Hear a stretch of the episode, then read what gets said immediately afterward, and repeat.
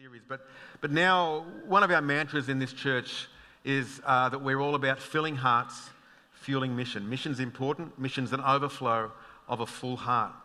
And so today, as we come into this sort of back end of the year, so to speak, where many of us are starting to feel the weariness, I, I want to give this series as a way of filling your heart. And um, I guess the why will always come out. Why are we talking about something like the power, the transforming power of the Holy Spirit? And it's very simple. It's because you, you were created, you were designed, your, your DNA is, is formed in such a way that this life that you're called to live can't be lived without the presence and the power, tangible power of God in your life. In the West, that's an anomaly. In the West, we're embedded with the mindset of humanism, of self determination, where we say, I have all that I have. And this is what we'll hear in the media. You have what it takes. Let me tell you, with all respect, you don't. You don't. You can't do it.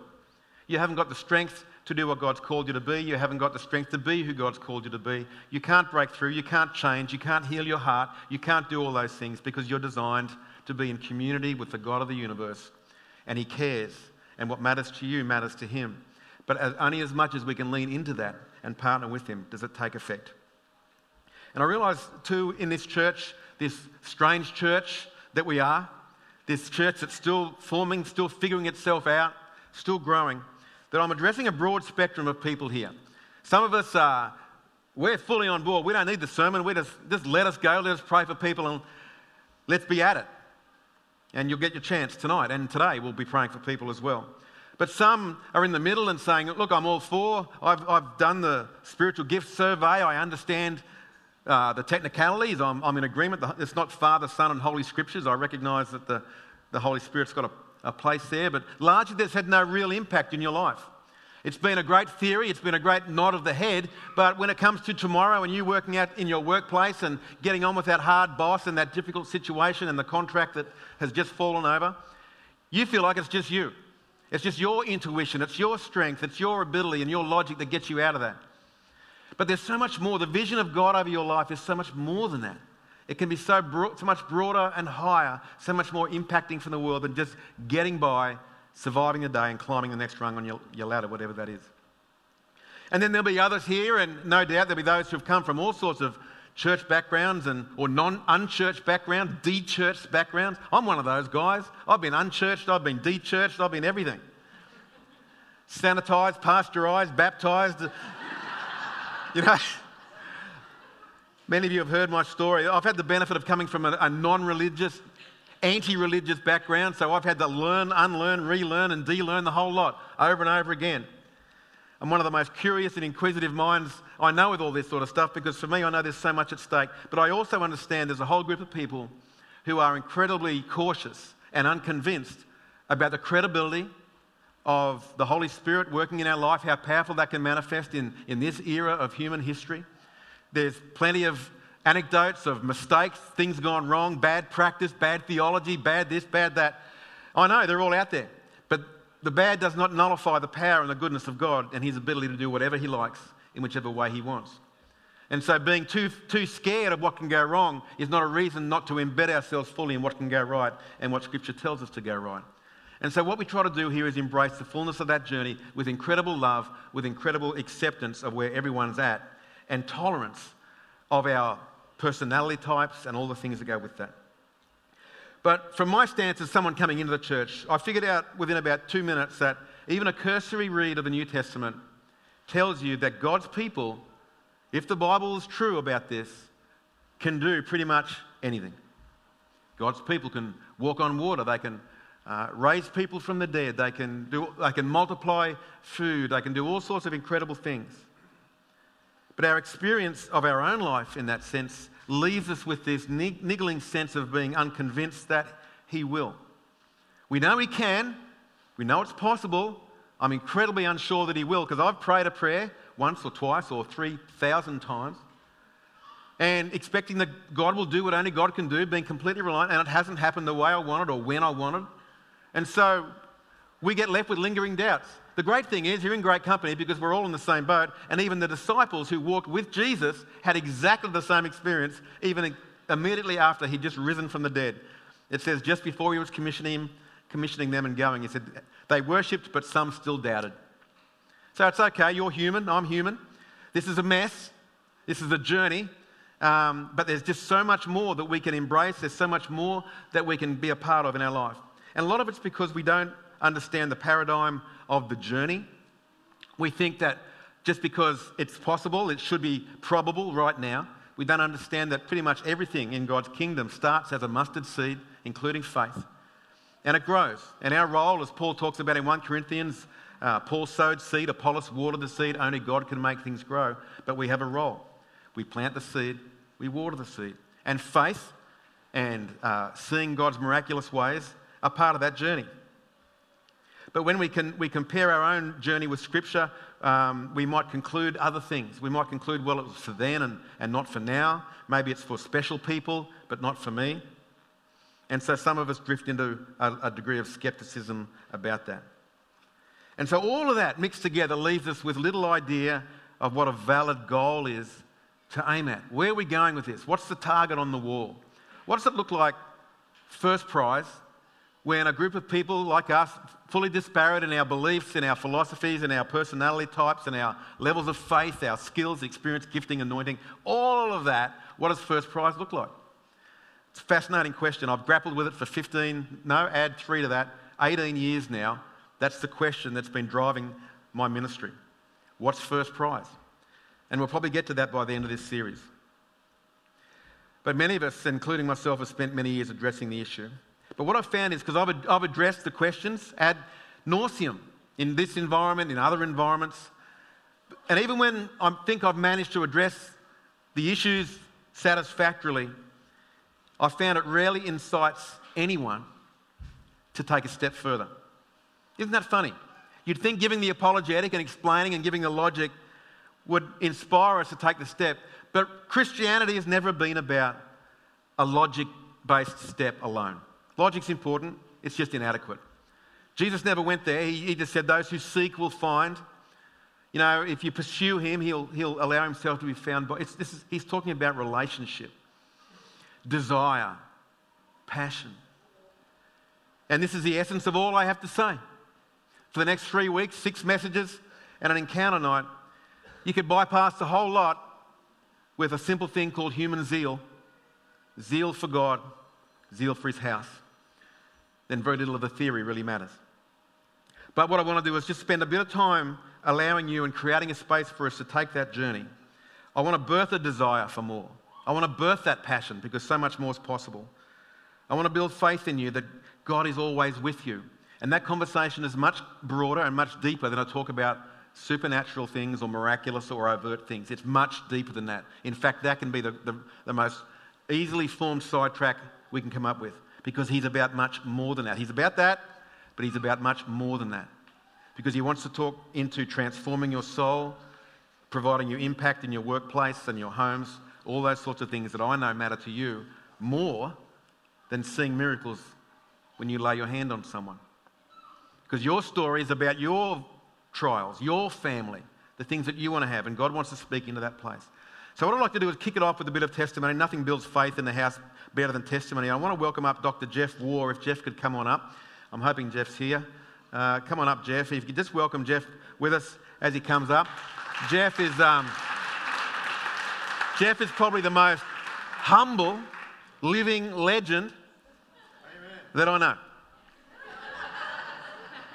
he wants to sit down and listen to the intro now. But uh, I can't tell you the world of respect I have for this man as a man. Uh, I first met him uh, at another church. We sat together, and, and I'm one who, who normally works freely in the Holy Spirit and, and love that space. And, and I've been working in my office one day, and, and I've been just in my own headspace. Jeff walks in to say good day, and suddenly I start sprouting out words of knowledge, and so does he. And we just start getting busy doing a relay of words of knowledge. I thought, this guy I like. When he comes in the room, things shift. And we ended up over in Africa and seeing uh, some of the manifest miracles you see in Scripture, uh, food multiplied, all that sort of stuff. We, we see it over there. And Jeff's a lecturer, or was at uh, Christian Heritage College. Are you still there, Jeff, doing stuff? No, you're done with it. Over all the religious people. He's written many papers and books um, on revival. Uh, he's a missiologist in many ways and, and loves working in indigenous cultures and flowing in the miraculous. So come on up, Jeff. I just want to just see where we're going to go here. I'm never quite sure. But, um, that's got to be the best intro you've had all week. It, uh... I don't know who that fellow is. So I, I, asked Jeff this week, and each week of these three weeks, I just want to get one of our own up to talk and share.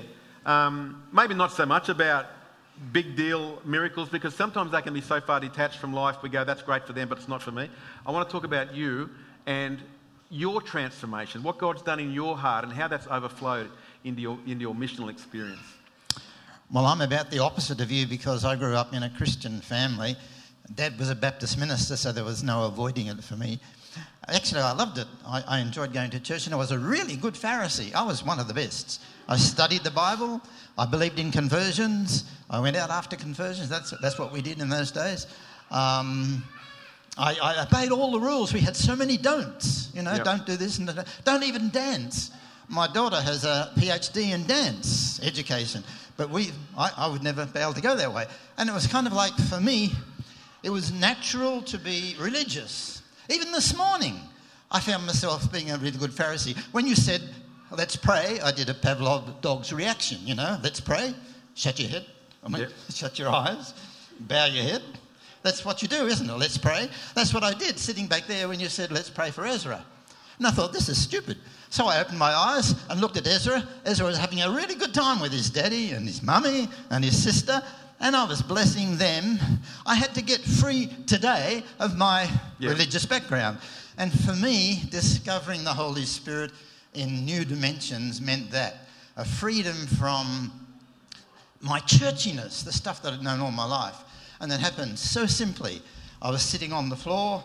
Some friends of mine had been filled with the Spirit in a, in a kind of a Pentecostal way, and I was very cautious about that. Uh, you know, my Baptist background had all, all kinds of questions on that one. And, and, they said, well, we got healed of arthritis, we got healed of a critical spirit. That's what impressed me. They were full of love, whereas before they'd been a bit, you know, had to be careful, walk on eggshells around them. Didn't have to do that anymore. They'd, they'd changed, their lives were different. And I said, uh, how did that happen? And they said, Oh, well, some people prayed for us. We got healed. We got filled with the Spirit. We spoke in tongues. And uh, we changed. We got transformed. It was the transformation that got me in. Mm. And I said, Well, if there's more of the Holy Spirit and there's more of Jesus, I want more. But I didn't even know how to ask for it. I was already a minister, but I still didn't know how to ask for this more. But fortunately, with this word of knowledge stuff, uh, they knew the Lord revealed to them, I guess, that they knew I wanted more. And they said, You want more, don't you? And I said, Well, yes, very course. He's still sitting on the floor. And so they came across, put their hands on me, and prayed for me. And I had a bath in love. Now, intellectually, I knew. Come God on now, theolo- theologize that. Yeah, well, I, when, when, I was five years old, I knew that God loved me. You know, Jesus loves me. This I know, for the Bible tells me so. I believed that. I don't know when I got converted because I always believed that stuff. But that day, I experienced what I knew intellectually. It was just, I don't know, just immersed in love. And what does that mean? What is... It meant that I'm, I'm kind of now more aware that we just live in God's love. Whether we're aware of it or not, we actually live in God's love and we live in God's light. Everywhere you go, there's light. When I drive along Moggill Road now, I just find myself saying thank you. You know, a really easy prayer. Uh, looking at the world around, I just want to say thank you. I, I find myself saying really short prayers like help. That's a great one, you know? You need to pray that one a lot, you know, quite a few times every day. Help. He's there and he's there to help us to answer the prayer that Zelman said. Know, he'll give you wisdom when you need it in the middle of your job, in the middle of your family crisis. Help. Done that one a lot ah, help, or sorry. That's a good one. You know, prayers can be real, natural, and free rather than religious like they used to be for me. Because you feel like they're obligated to before, but now it's an overflow of something very different. Yeah, it's like just letting God do whatever God wants to do. And, and, and sometimes it's really funny. It's like it's different from what you expect. Like in, in I've been with the Churches of Christ in Vanuatu and uh, been helping them to, you know, encouraging them to believe and, and do whatever God is telling them to do. And of course, they always have back pain. They carry all these great loads of taro. So the ladies there always have back pain. I said, Well, you know, you can pray for each other. You can actually put your hand on somebody's back and pray for them. Now, they're used to the minister maybe doing that, but not many ministers do that either. They, they preach about it and they read the Bible about it, but they don't actually do it. Mm. So I was encouraging them to do it. And one day in one of the services, I said, This is, this is the way you do it. I said, Who'd like prayer for their back? I knew there'd be lots of women there that needed prayer for their back. And so one old lady, the oldest lady in the building, I think, put her hand up. So I went down and I said, Well, this is, and I was talking to them about how you can, we can all pray for one another about anything and everything. And the more we do it, the more we see the Spirit of God transforming us and transforming the people we're praying for. So I put my hand on her back and I was explaining to them all you have to do is just pray, like, be healed in Jesus' name. Do it the New Testament way. Or you can pray, God, heal her in Jesus' name. And, and they were, I was explaining this to them, and the women were chattering away in their own language, and they were laughing and laughing. And I thought, what did I say that was so funny? And I said, What's funny? And they said, Oh, you don't need to pray, she's already healed. I had, it kind of spoiled my lesson. Yeah. I was, I was yeah. teaching them how to pray for healing, and it had already happened. So you, you never know how God's going to just bless you as you respond to the prompting of His Spirit. Amen. Mate, I might draw it there because that's, uh, you could get your preach on and, and I'll lose the crowd. But uh, what are those books you've got there?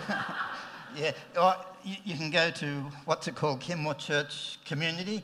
Uh, Facebook, the Facebook page, and you yep. can read this stuff. It's a, um, so you posted that this morning. It's all yep. there, yeah, and it's in PDFs or something where it's free for you to read. But it's about stuff that I've seen God do in so many places around the world, and for me, it's surprising. I called it God surprises. He just keeps surprising us because it's so natural and so real, and it's not really religious. Like yeah. Jesus wasn't very religious. But it's very hard to get a grid for that, isn't it? When all you've known of, of, your God experience is your church experience, and it's, it's got rules. It's got, this is how we do stuff. And yeah. so it's very hard for us to break out. And he, he, he breaks us free from that.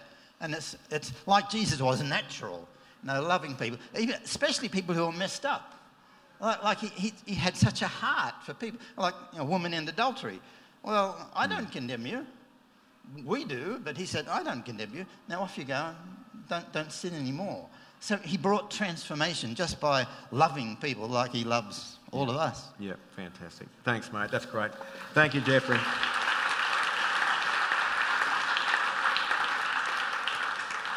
Yeah, I can really see um, it's so true what Jeff says because um, there's, a, there's an old mantra that says a person with an experience, um, oh, how does that go?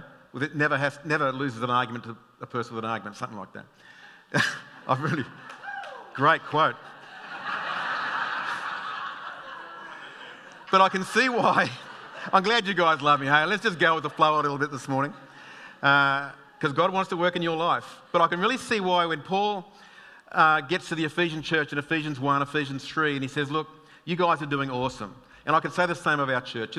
so, so much has been going well amongst us. But he said, Oh, gee, if I had a prayer, it would be that God would reveal himself in a way that your mind can never work out.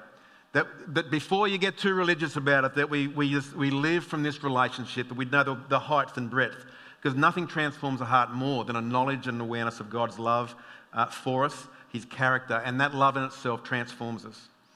And when you start to get these sorts of miracles in your life, as, as, uh, as Jeff's seen, as many of us here have seen, you, you literally can't unsee it.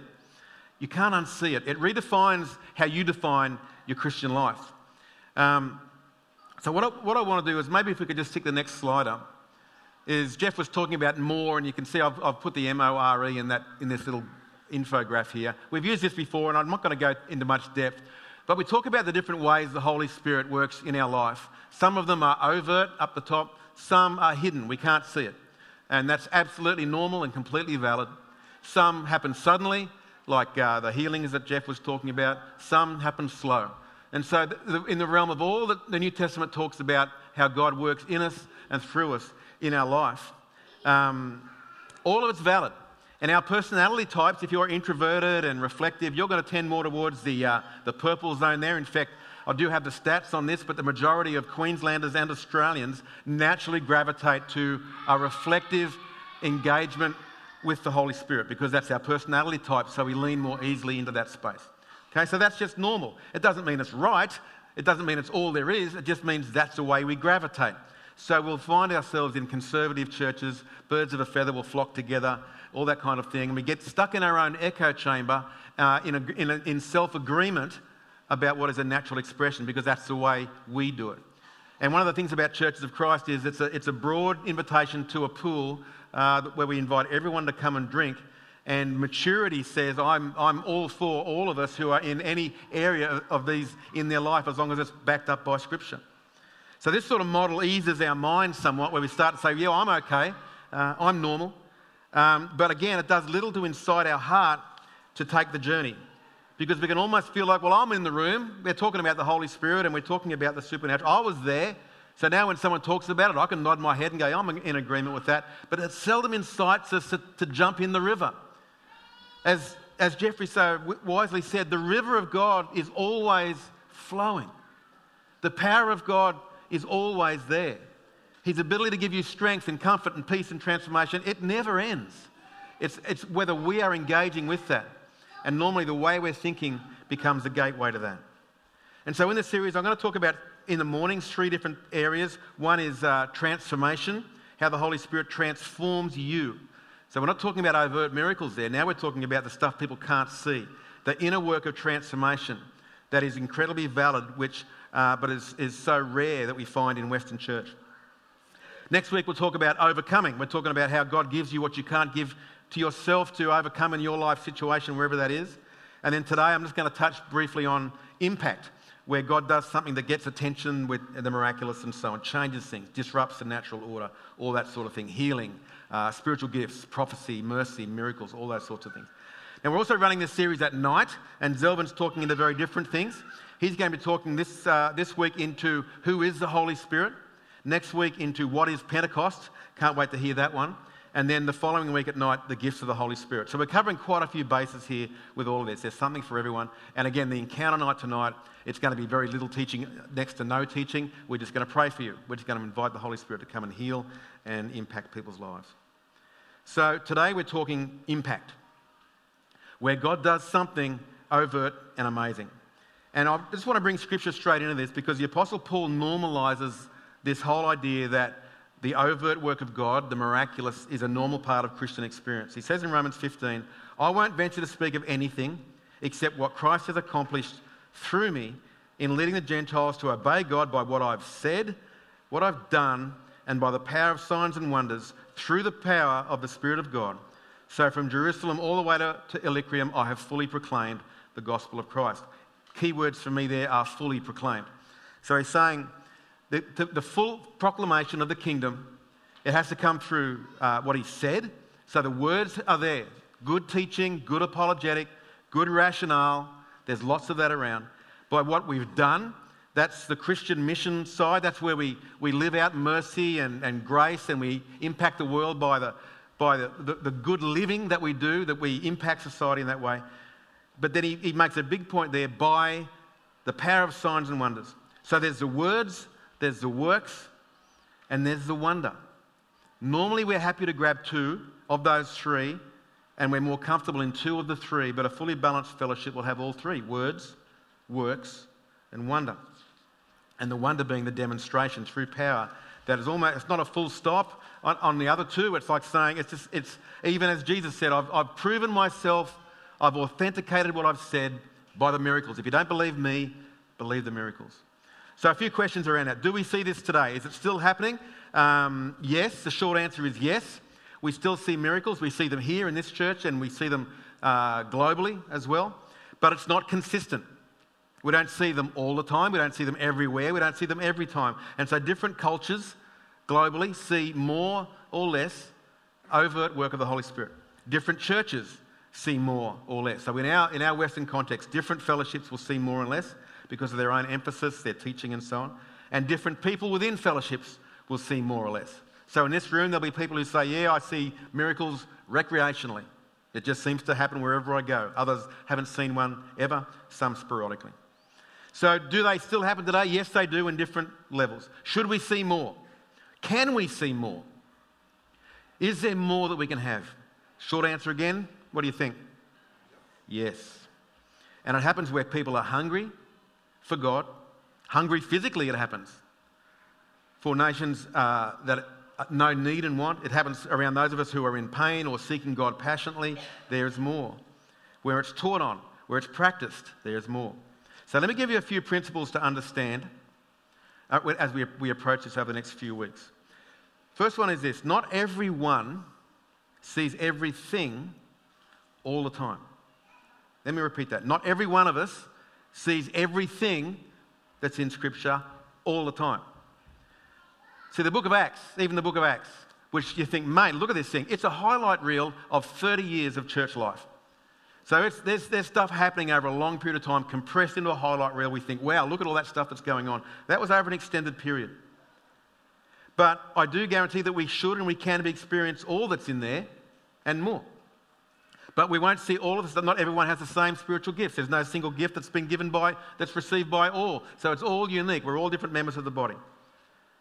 Second one is those who see and work in the Holy Spirit powerfully are no more holy than anyone else. We'd like to think it's for the special people because it sort of lets us off the hook. But we know how sinful we all are, and we think that's what abdicates us from working in God's grace. But what I've found through hard lessons is there is no intrinsic connection in life between your character, your holiness, and your ability to work in God's power. I wish there was. It would be far less embarrassing because There'd be only godly people who don't say stupid things and, and have wrong theology and all this stuff. There would only be those guys doing the miracles. We go, oh, look how credible they are. But uncredible people do incredible things.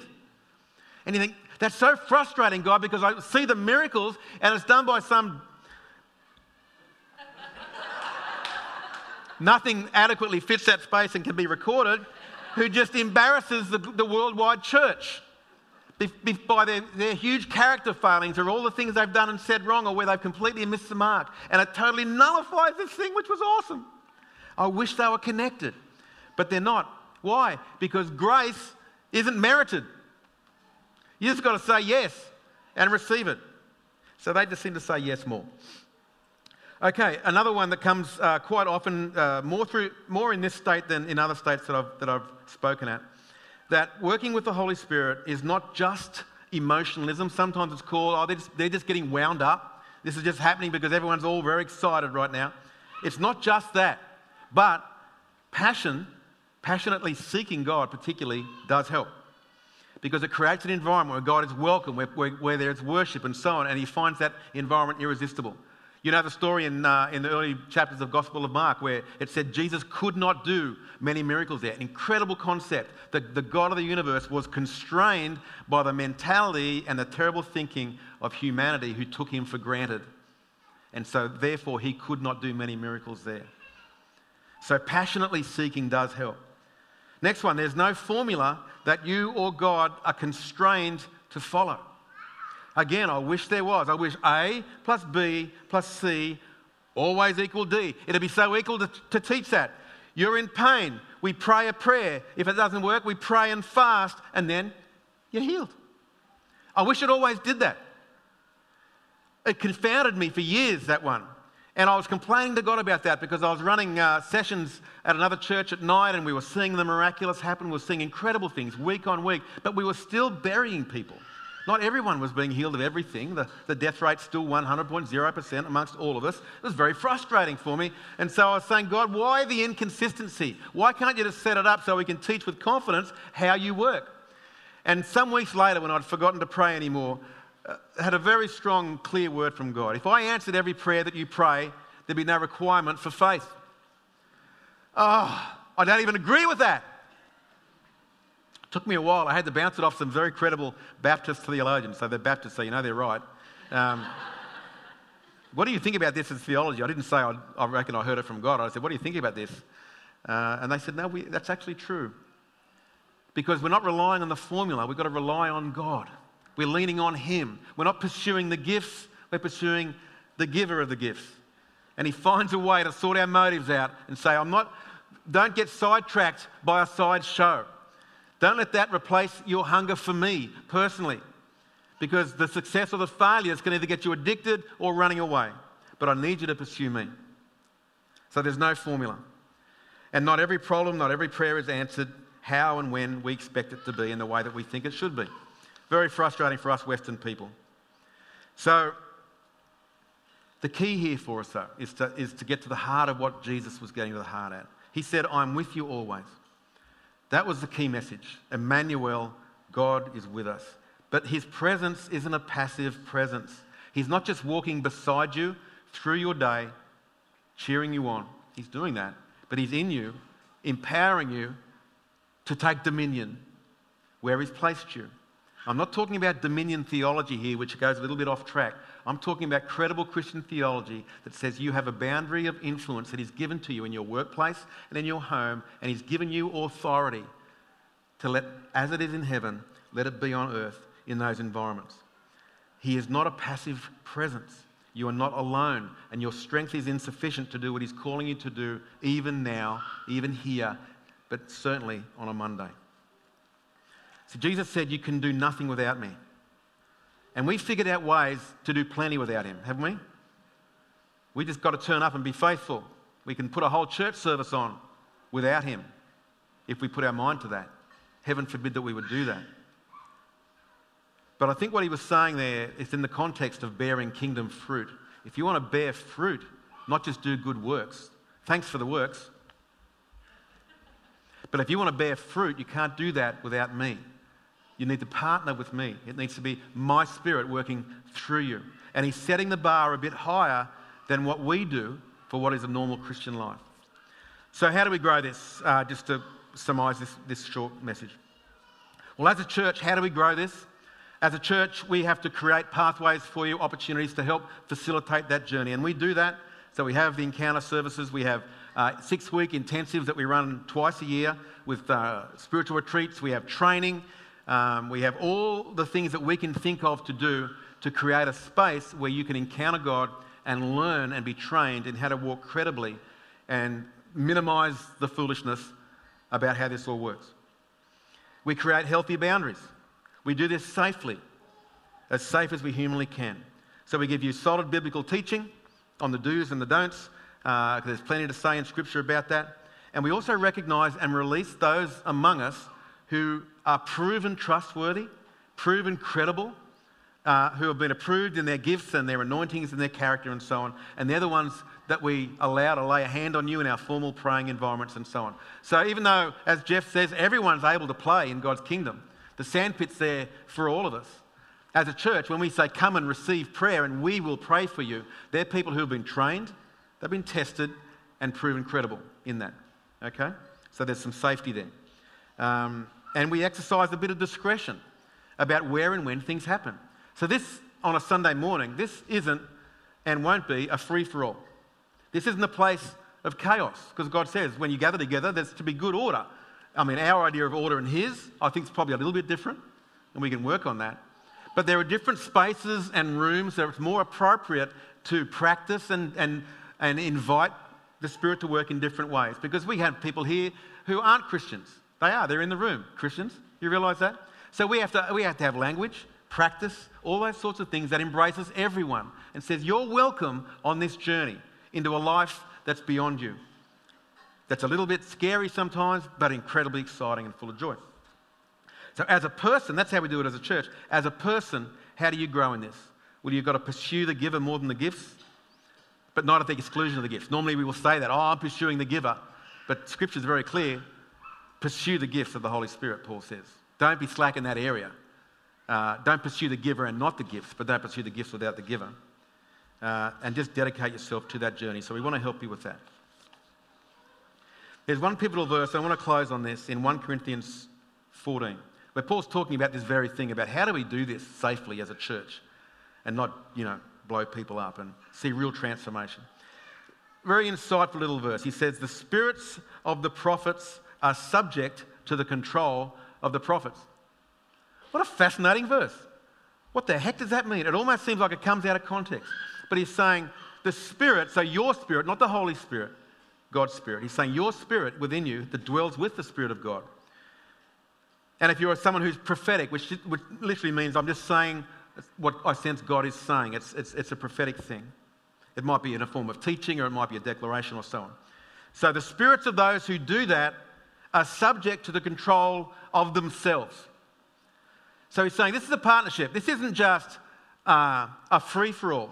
This isn't just uncontrolled, let's just come together and, and, and then see what happens. No, he's saying there's a role to play by us in all the gifts and all the personalities that God's given us. There's arms, legs, ears, and mouths, and so on, all trained and all growing in our journey. And he's saying there's room for all of you. And what we do in the New Testament community is we come together in agreement with accountability and we work together and we bring each other to life. But ultimately, we have the say in what I say and what I do. He's given us that authority, He's given us that right to be self controlled.